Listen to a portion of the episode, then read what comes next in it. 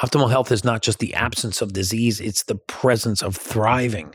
And we were meant to thrive. Human beings were meant to thrive, sleep deep, have the waking energy of 10 men, have a strong, healthy response to exercise, a powerful libido, have clean, clear waking energy, have strong cognitive function. And most of us have accepted such an erosion of our baseline sense of normalcy that normal is so far below where we really should exist that when I bring people back to normal, they think they feel amazing. And I just remind them that they just feel normal.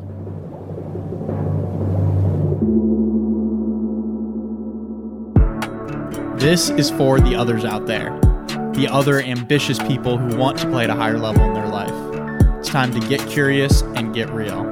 Join me, and together, let's find the others.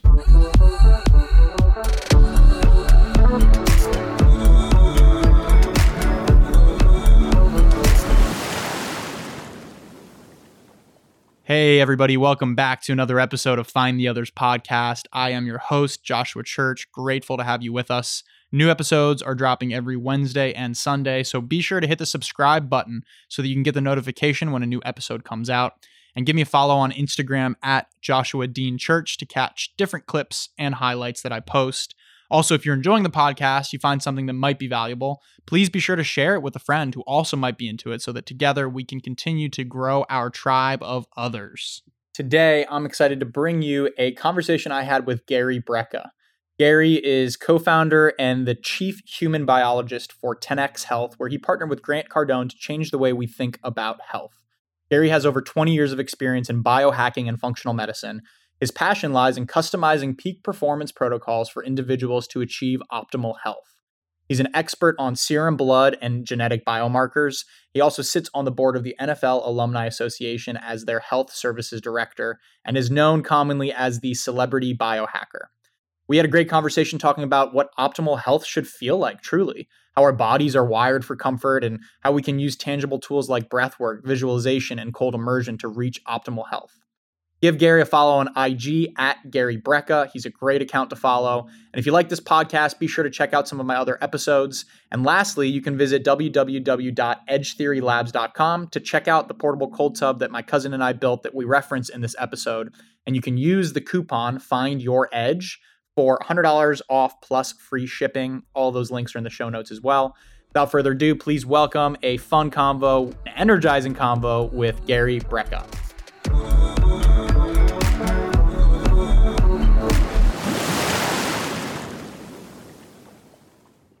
We got Gary Brecka in the house. Gary. Yes. Thank you so much for being here. Ready to fire it up. I love it. Truly, thank you. I know you've come off uh, come off a flight, ten cities in ten days. Yeah, is it? Ten cities. This makes ten cities in ten. Wow, amazing! And your level of presence and energy is over the top in the best way possible. And uh, I'm excited to peel peel back the layers behind that a little bit yeah. more and figure out why and how that's possible. Thank you. Yeah, amazing. So uh, one of the things that we were just talking about before, as we were sitting out here on the, the edge of the edge tub, was um, you you said something around aging that really it just literally sent a shiver through my body. Can you share what you said? Well, I say a lot of things about aging, but one of the phrases that I've coined is that aging is the aggressive pursuit of comfort. You know, we we tell grandma, "Don't go outside; it's too cold." Um, you know, don't go outside; it's too hot just lay down, just relax, just rest. Um, you know, we eat at the first pang of hunger. Mm. Like the instant we have a marginal pang of hunger, we're reaching to the cabinet for a cracker. And what this is doing is it's just collapsing all of the defense mechanisms in the body. You know, stress is actually very good for mm. human beings. We've adapted this philosophy that stress is bad for us. Stress is bad for us because we spend most of our time avoiding it. So when it comes, it's very devastating. Mm. But if we actually embrace stress, you know, I was saying earlier, if you if you don't load a bone, it will not strengthen. If you don't tear a muscle, it won't grow. If you don't challenge the immune system, it weakens. Right? So most people spend the majority of our life avoiding stress right? And so when marginal stress comes, psychological stress or emotional stress, it's very taxing to them because they haven't built a body that's resilient to it. There's a reason why there's a preseason for every mm-hmm. professional mm. sport, right? Because they need to start stressing their bodies before game day, right? We can do this every day. I mean, that's that's why I'm such a big fan of the you know the oxygen tub and and you know what you guys are doing with your technology and, and breath work because these are ways to stress the body mm. in the morning so that it adapts Amazing. just yeah. like a muscle or a bone or and immune system. it- feels like as humanity, we were once adapted to that stress and then we've kind of gotten softer, softer. Can you talk a little bit about how that's happened or why that's happened? Yeah, no question. I mean, you think about what we used to have to do just to get food, Hmm. right? We didn't wake up in the morning and there was a refrigerator and a cabinet full of crackers, right? We grabbed a bow and arrow or an axe um, or a rifle in the you know in the later stages, but eventually we we had to get up and we had to be active for food. You'll notice that you're actually your your sensory acuity is the most elevated when you are the most hungry. Mm. You're actually more clean, more clear, more focused, more cognizant. Your timing is better. Your hand-eye coordination is better. Sharper. Um, visual acuity Yeah. is sharper when you're hungry because your body is going to hunt for food. I mean, now we hunt for food on Uber Eats, and it comes right to our door. Right? We don't even go, we don't even take the elevator down to the lobby and get. we don't have to interact with any human. They can Yeah. just drop the, the food We don't off. even have to find a monkey trying to avoid us in a tree. We just hit the you know the Uber app button, and so we used to have adaptive stresses. Right? If I wanted to eat, Hmm. I had to go out and hunt. Right? I had to stress my body, and then I would be rewarded by by eating. And that's why eating has such a positive physiologic response. It has such a dopamine response, right? Because we want that pleasure response that we get from eating. Now, unfortunately, um, chemical manufacturers and and modern pharma have actually caught on to that, Mm. and so we make sweets and things that are very, very, very attractive to the dopamine response because we can get people addicted to sugars like we're addicted to our Mhm. phones, like we're addicted to nicotine.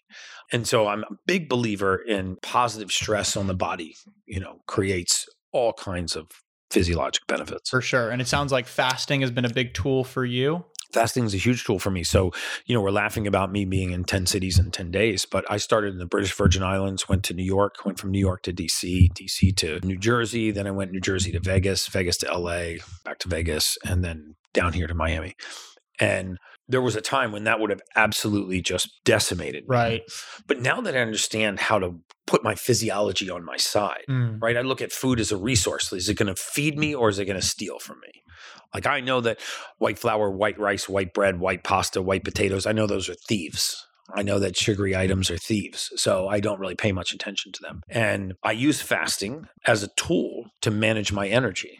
Right? I mean, the amount of blood in our body is fixed. So it cannot be in your brain and in your gut at the same time. Mm. So you you have to decide where you want it to be right? So if you want healthy cognitive function or you want to be sharp for a meeting or a podcast or to get worked on on the plane, if you eat, then you're going to give the energy to that meal and you're going to take it from Mm. your brain, which is the valuable resource you're trying to preserve. Now, I still eat, I eat a lot, but my rule is that I fast almost always on planes. Mhm. Sometimes I'll, I'll take, uh, see my bag of uh, almonds over there. Mhm. I'll take mixed nuts and, or almonds on a plane, but I hydrate and fast on on flights. I don't eat airport food, and I use breath work and and cold water therapy Mm. to to really help me, you know, push through those those hard travel times. Absolutely. And I love what you said there of taking control of your physiology. Mhm. And I feel like that's something that that's a big perspective shift for a lot of people of like, wait a sec, I can take control. I'm in I'm in control of my physiology and I can build a relationship with my Mhm. body and my mind in that way where I don't have to be a slave to these things. No, you're in control of your choices. Most Mm. most people are not in control of their choices. So they get up in the morning, they think they've got to eat breakfast.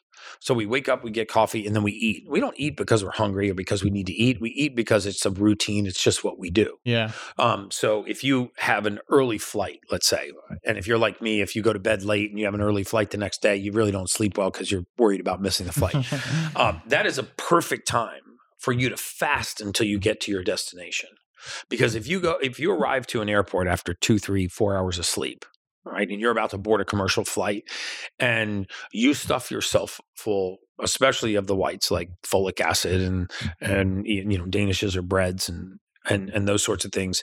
Now all that precious little energy that you have is all going to the gut Mm. because oxygen is the main resource used for digestion. It's also the main resource for energy. I mean, everything that a human being perceives about energy is nothing more than oxygen in their blood. Mm. If you told me, Gary, I had a lot of energy today, physiologically, what you're saying is, I had a lot of oxygen in my blood today Mm, Is that because of the ATP production or because oxygen equals energy, right? Okay. So oxygen equals energy at the ATP level too. We were Mhm. just talking about this. I mean, human beings are actually not powered by carbohydrates and, and lipids and, and proteins and amino acids and vitamins and nutrients and minerals. We're powered by a single resource called ATP, right? So 10% of our body weight are little tiny organelles called mitochondria. We have about 110 trillion of them in the human body. And the mitochondria creates this energy source. Well, mitochondria has a voracious appetite for oxygen. It also has a voracious appetite for water. In fact, an average human manufactures 100 gallons of intracellular water every day. Mm. And when I say that, people go, How is that possible? Mm. How, how am I making 100 gallons of Right. water? I only drink a half a gallon of water. Your body makes water the same way they make it in space. You take two hydrogens, one oxygen, you put those gases together, and you create a water molecule. If you actually understand how the mitochondria works, it has such a voracious appetite for water that you are not capable of drinking enough water in 30 days to power your body for 10 minutes, mm. to power your mitochondria for 10 minutes. This is why breathing is so important because the more oxygen we have, the more water the mitochondria can create. The more water it can create, the more power that it has. The Mm. more power that it has, the healthier our cells are. Waste elimination, repair, detoxification, regeneration. All of these things happen in the presence of oxygen, Mm. right? So that's why it's such an important resource for us. Yeah. And when it comes to taking control of your physiology, like I love that by the way, oxygen equals energy. That's great. Yes. That's a that's a really bite-sized, easy way to Oh, understand it. oxygen equals energy. Yeah, amazing. No question. So when it comes to taking control of your physiology, you've worked with a lot of people, all different kinds of people. What is the first step that you instruct someone or you advise someone to help take control of their physiology? What's that first step? Make a choice over what's more important to you. Is your energy your priority or is the satisfaction of taste your priority? Mm. Right? I mean, for me, they're not even in the same Yeah. ballpark, right? I mean, for that 30 seconds that I'm going to enjoy a sweet or a, a bite of that bagel, am I willing to pay the Mm. price for the deficit in energy? So I guard my energy. Energy to me has a very high priority in my life. Because the more energy I have, the more people I can touch, Yeah. the more I can get my message out, the more I can do things like this, be on a podcast with you after, you know, taking a five hour flight from Las Vegas in my Yeah. 10th city.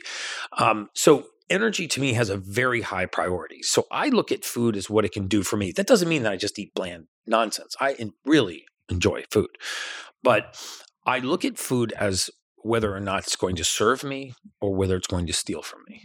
Right. And there are a lot of thieves out there. When you walk through the airport, it's just lined with thieves, just, you know, cases and cases and cases of all kinds of food that's just waiting to steal from you. Yes. Right. So it's very easy for me to turn those things Mm. down. And just that perspective shift there, like I'm internalizing that big time of there's only a fixed amount of blood in our body. And so when we're eating, it's going to our gut to digest and you feel that. But it becomes uh, it becomes a lot easier to make that decision of am I going to eat this food am I not? When you're when you're understanding it's like what what am I going to sacrifice for this? Yeah. Becomes What's my priority when I get on this flight? It's four hours long. What do I want to do? Do I want to sleep? Um, which is fine. Yeah. Or do I want to get four hours of work done uninterrupted because my phone's not ringing and I'm not on Instagram and nobody's hammering away at me? You know, I I choose to get four hours of really good focused work done and make it productive. So now, in order to serve that purpose, I'm actually going to fast because that's going to give me the energy and the focus that I need to get that Mhm. task done. Yeah. And then when the task is done, then I'll eat. Yeah. You know, we're just we're so used. You know, we we've collapsed all of our defense mechanisms because we become weak in controlling our choices. Mm. Right? We, we because we think we want to eat, and the truth is that you know we we really are the most focused when we're marginally hungry. I've actually learned to embrace. I love it. Yeah. It's changing your relationship with hunger and with not just something to satisfy, but how can I work with this? What's Right. actually going on? How can I work with this? Am I actually getting what I want? Because when Mhm. I feel that little bit of hunger, I'm actually sharp, Right. focused, and I'm I'm really working. And and when when you fast somewhat regularly, you know that it's the hunger passes pretty quickly once you sit with it, or when you bring your awareness to it, and you can even ask yourself like, do I really need nourishment right now, fuel right now, or am I just am I is it on cue for my schedule? Yeah. Most most people can go quite a while without eating. They just don't know it. However, we can't go a long time without breathing. No. That's why I love the breath because we focus a lot on diet, we focus a lot on exercise. We can go a long time without eating or drinking water, even relative to what we can go without. Very true. So, so tell me the how did you get into breath work first of all? Well, I got into breath work because you know I've been a scientist Right. since uh, you know I'm a human biologist. My, Mhm. my undergraduate degrees are in biology. My postgraduate degrees are in human biology. And for the better part of my adult career, I was a mortality expert for the insurance industry. And we could take five years of medical records on you and five years of demographic data, and we could actually tell the insurance company how many more months you had left on earth. And so, looking at voluminous amounts of medical records and voluminous amounts of cases, we realized that the presence of oxygen is the absence of disease. Mm. There is not a disease etiological pathway known to mankind that does not have its roots in hypoxia, a lack of blood oxygen. All cancer begins in a hypoxic environment, right? Even our emotional state, like when you say, what is a mood? What is an emotional state, right? A mood or an emotional state is nothing more than a collection of neurotransmitters and the presence of oxygen. The difference between the emotion of anger and the emotion of passion is one neurotransmitter and the presence of oxygen. Mm. All elevated emotional states require oxygen as a part of their structure. It's a part of the molecule of that emotion. So, passion, elation, joy, arousal, libido, like all the hell yeah, I won the lottery emotions, all require oxygen. Mm. The reason why no human being has ever woken up laughing and no human being will ever wake up laughing is because you don't have the oxidative state to experience laughter from sleep. Now, can you wake up angry? You certainly can because anger does not require oxygen. If you actually look at the molecular structure of the emotion of anger, which is catecholamines, um, norepinephrine, epinephrine, small amount of How is that measured, by the way? Is that measured by just taking someone in those states? And yeah, you can take them in those states. You Right. can measure the frequency leaving their body, but Right, you can also look at the neurotransmitter cascade. right, Right. Okay. Um, so if you and if you think about neurotransmitters as you deplete serotonin, um, that's the main driver of mood. Right. So Mm. low serotonin is depression. If you deplete dopamine, you drive behavior. The absence of dopamine is the presence of addiction. Right. So low dopamine drives behavior. This is why addicts have a tendency to shift their addiction and not really cure their addiction. Right. Addiction has a tendency to shift because there's a deficit of dopamine.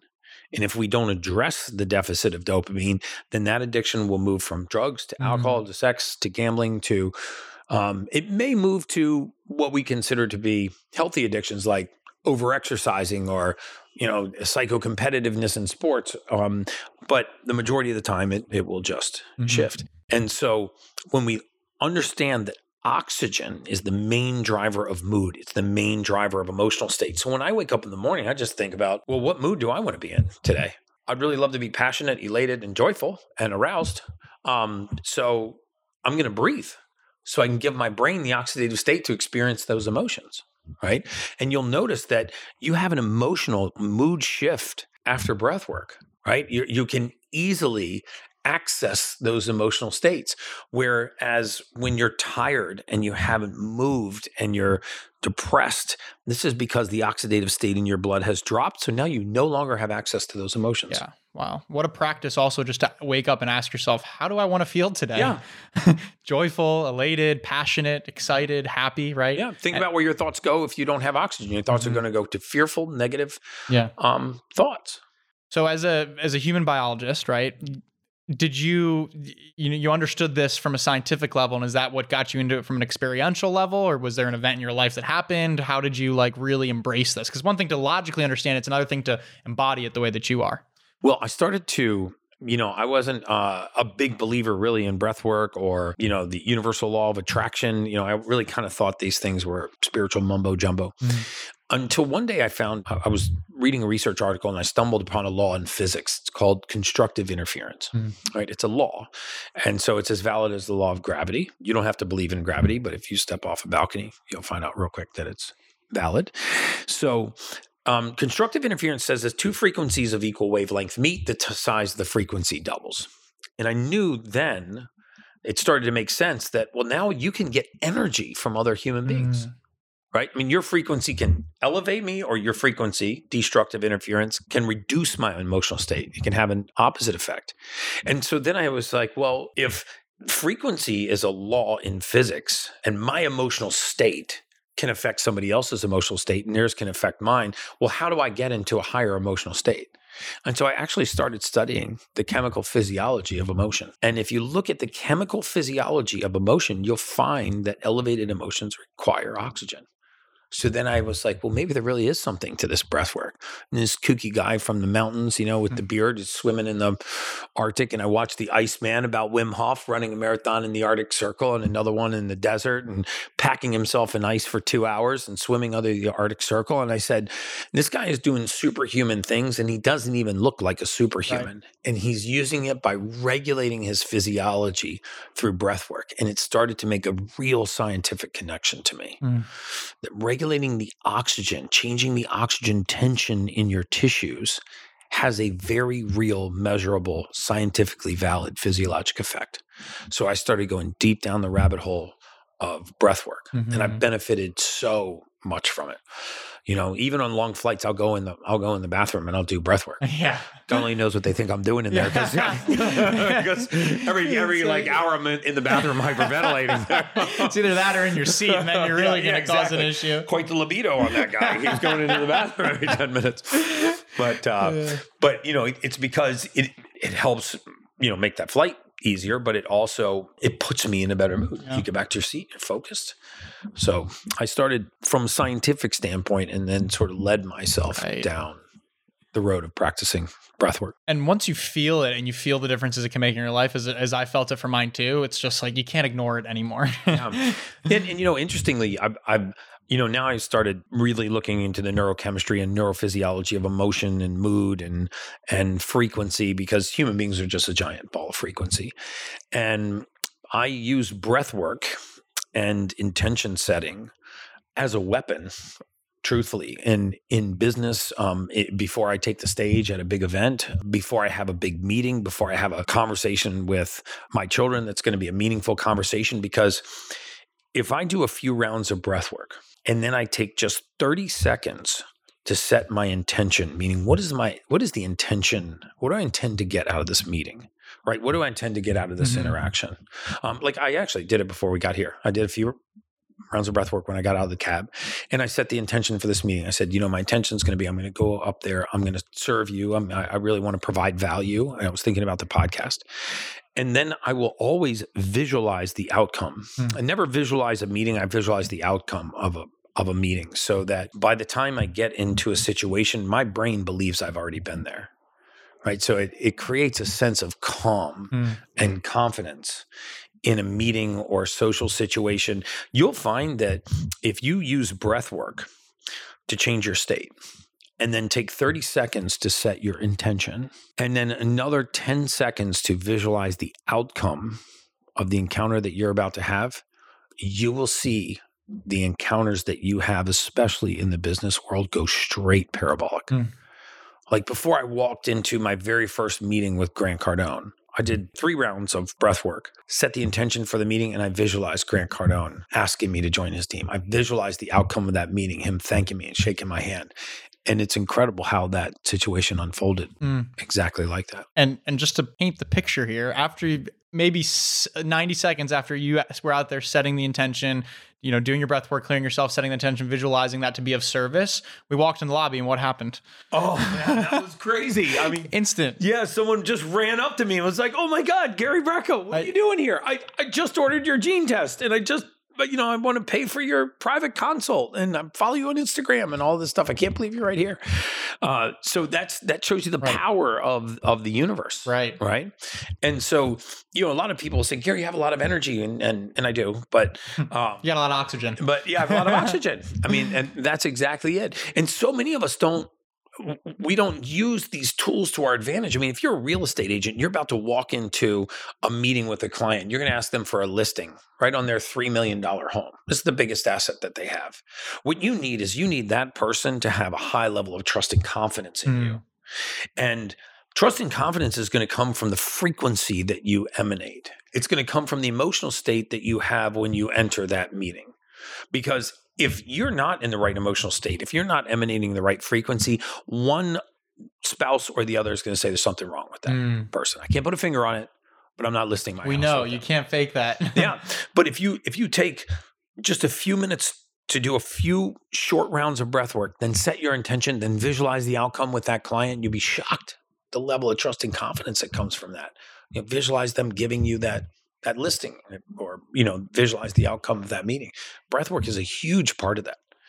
Right? Can really use it to our advantage. Yeah, that combination of shifting your state, taking control of your physiology, and then intention setting, or um, uh, one of my teachers used to call it uh, segment intending. Abraham Hicks referred to it as segment intending of Mhm. before going into new segments, set a quick intention. What is the outcome of that? And what's the feeling that you want from this? Right. What's the feeling you want to provide? What's the feeling you want to feel after? Yeah, and you know, interesting. You know why it works so well is because the brain. While we like to think that it's very sophisticated, it's actually not. It's very primal, right? In fact, the brain doesn't even know the difference between perception and reality. Right.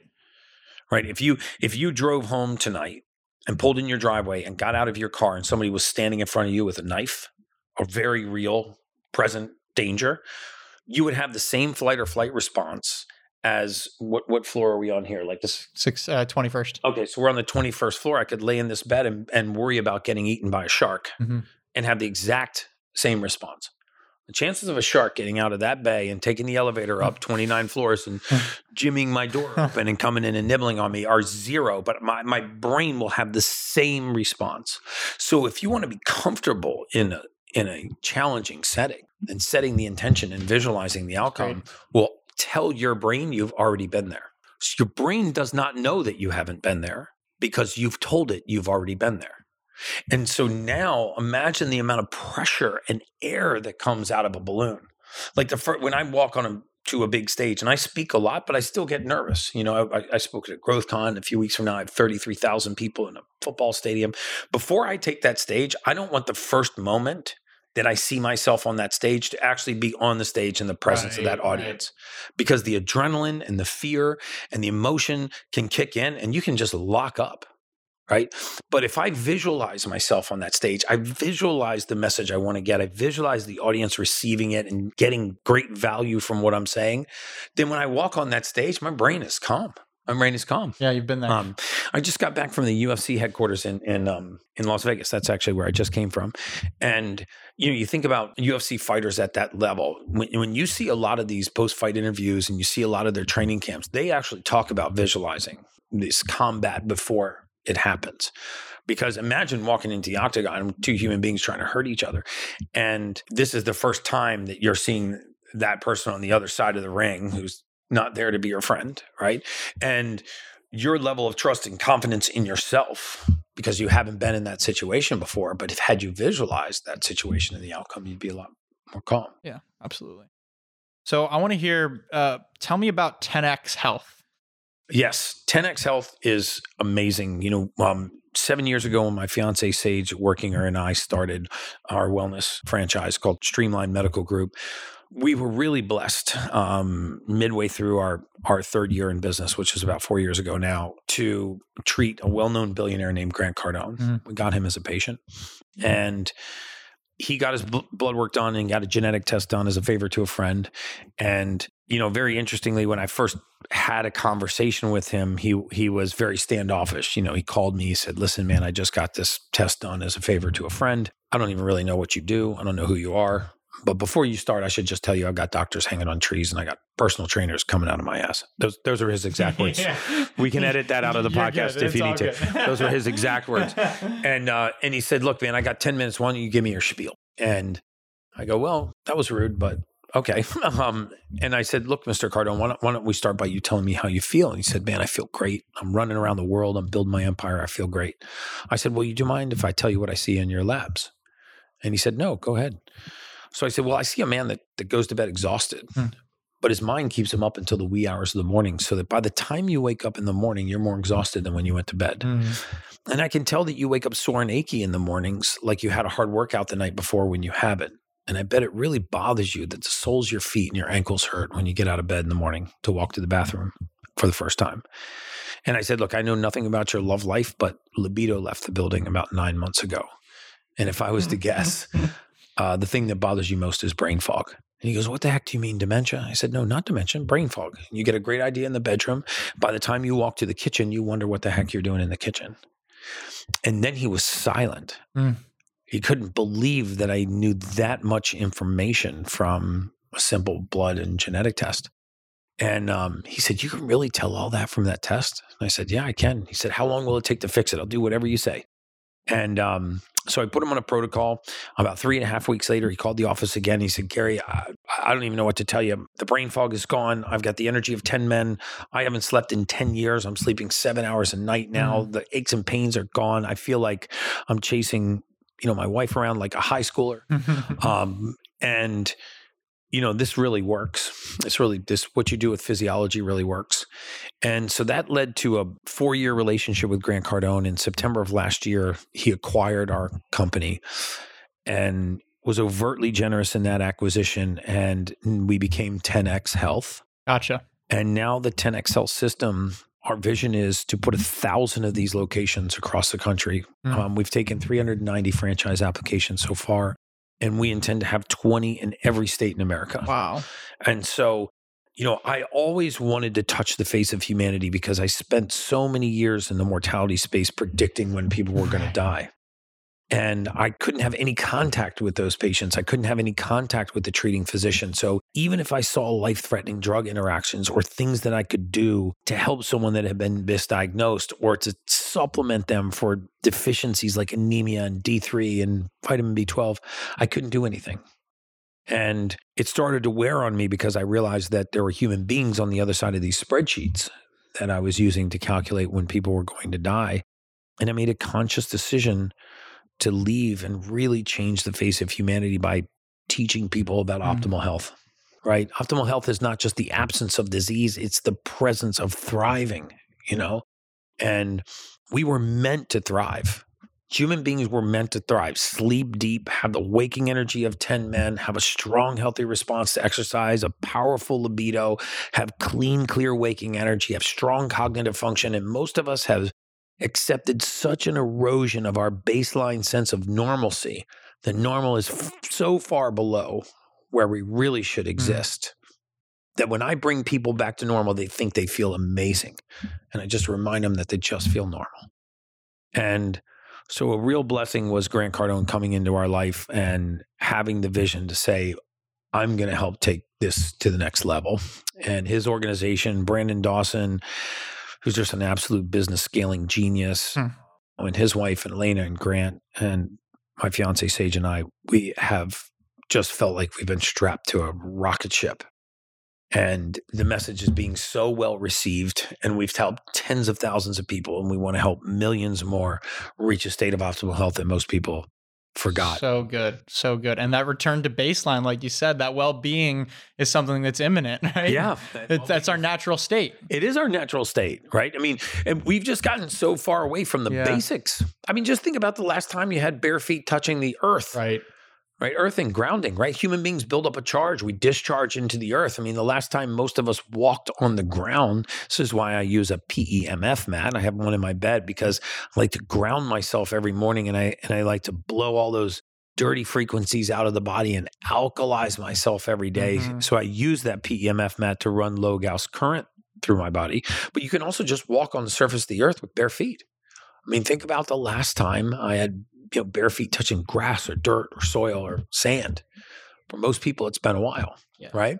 We don't get a lot of sun. I mean, 85% of the population is clinically deficient in vitamin D3. We don't breathe, right?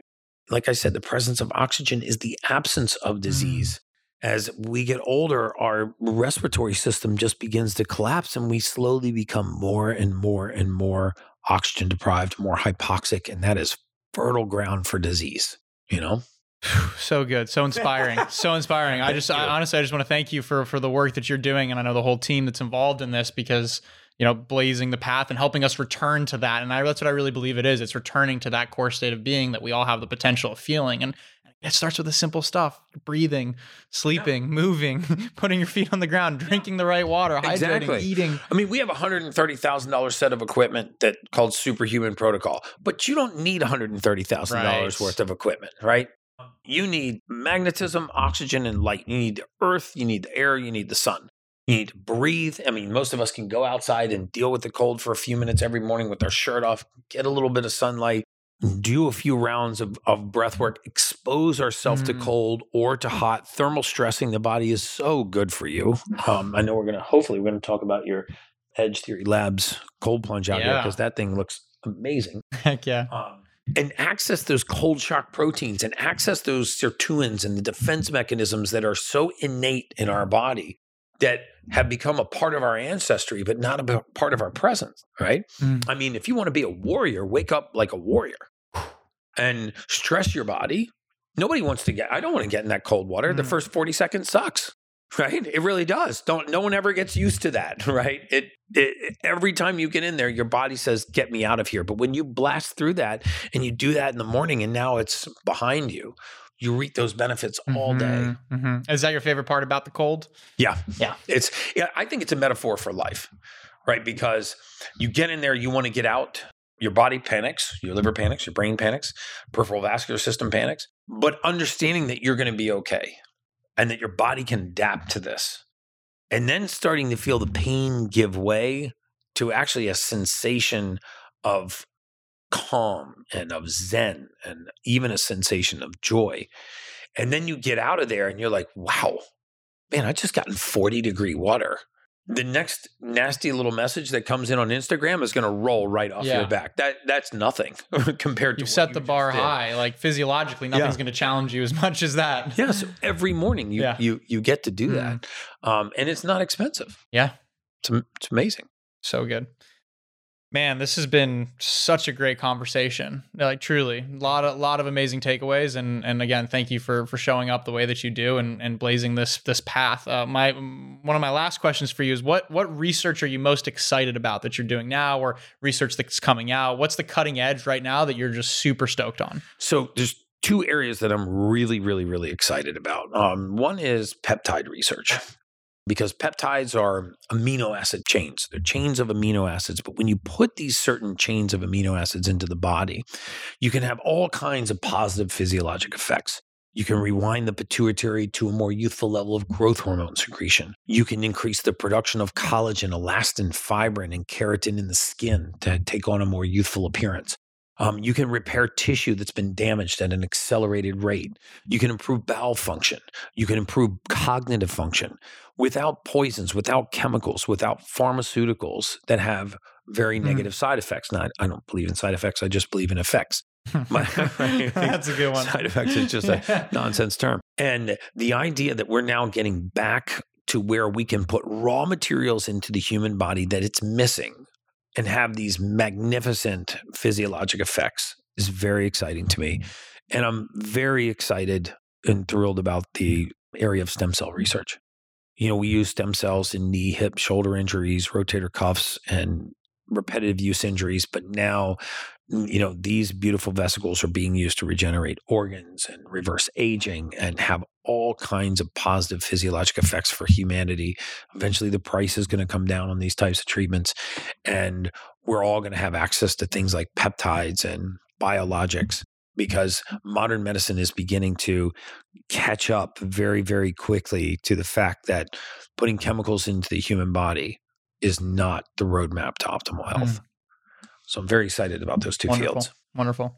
And the last question that I like to ask to to a lot of my my guests on the show is that if this microphone here could reach the the ear of every person on planet Earth, what would the message be to share with everyone? The message would be this: the presence of disease and pathology in human population is not as prevalent as we think. What happens is we take raw materials out of the human body and it leads to pathology and disease. So if you do not have a roadmap for your own optimal health, meaning you don't know what's going on in your blood work and you don't know what's going on in your genes, then find out. Hmm. Right? Don't don't study your business differently than you would study your body. Right? We have a P&L and an income statement and a balance sheet for our business, but we don't we don't have one for our own yep. physiology. Most people don't know where their hormones are. They don't know what they're deficient in, if they're deficient in vitamin D3 or B12 or DHEA. And we can test for that the same way that we would analyze a business. So put yourself first, find out what's going on in your physiology, and then supplement only for deficiency, not just for the sake of supplementing. Boom. Bam. Boom. Awesome. All right, man. Well, thank you so much for being here, and uh, we'll we'll send you we'll send you home for a nice uh, night of rest and to get after it tomorrow. Awesome. Appreciate you. Yeah, thank you, brother. Enjoyed it. Thank yeah, you, brother. Thank you, man. Awesome.